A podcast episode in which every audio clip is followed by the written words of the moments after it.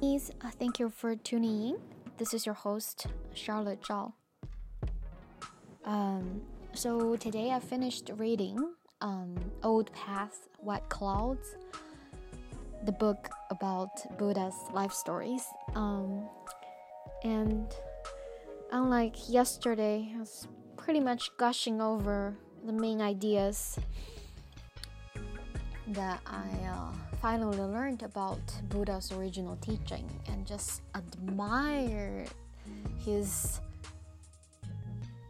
ability to, to perceive the world. Uh, I absolutely loved it. Um, today, I mean, it, there's no difference in my admiration for Buddha as a person. I think it's more realizing, okay, besides conceptually understanding the ideas, it's really a matter of practicing it and embodying the ideas to live it for it to become the truth of, of your day-to-day life or my day-to-day life. And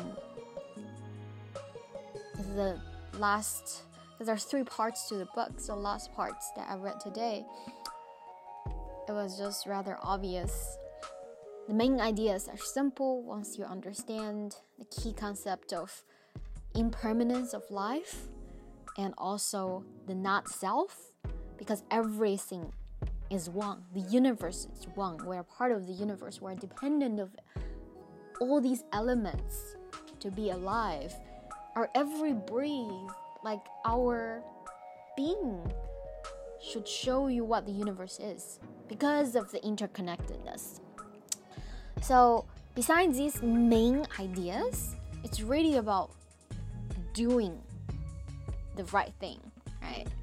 And um, and it's a lifelong journey, honestly.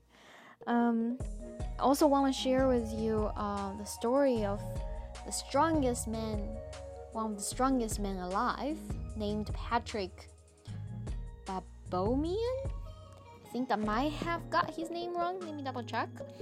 Essentially, he's just a German Guinness uh, record breaker who you know who's been vegan since 2011 and vegetarian since 2003 and he's um he's saying that he's you know participating in competitions to change the world because he want to raise people's awareness and he's able to become as strong as he is and have actually better performance after he's become a vegan. And he famously said, when people ask him, How could you be as strong as an ox without eating meat? He says, Well, does ox ever eat meat? and I absolutely love it. And then he he says, um, his biggest strength is really his compassion, right? And I love that vegan power for real. And supposedly he's gonna be in the movie The Game Changers. That's gonna be aired end of the year.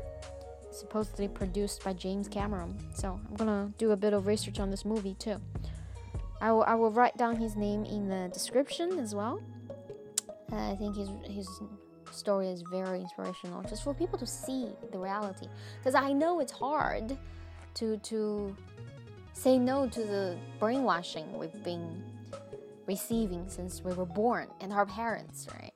And I just remember, even myself, the very first reactions, oh, you know, but maybe it's not gonna be healthy. Or is it? It's about spending that time to do research for yourself.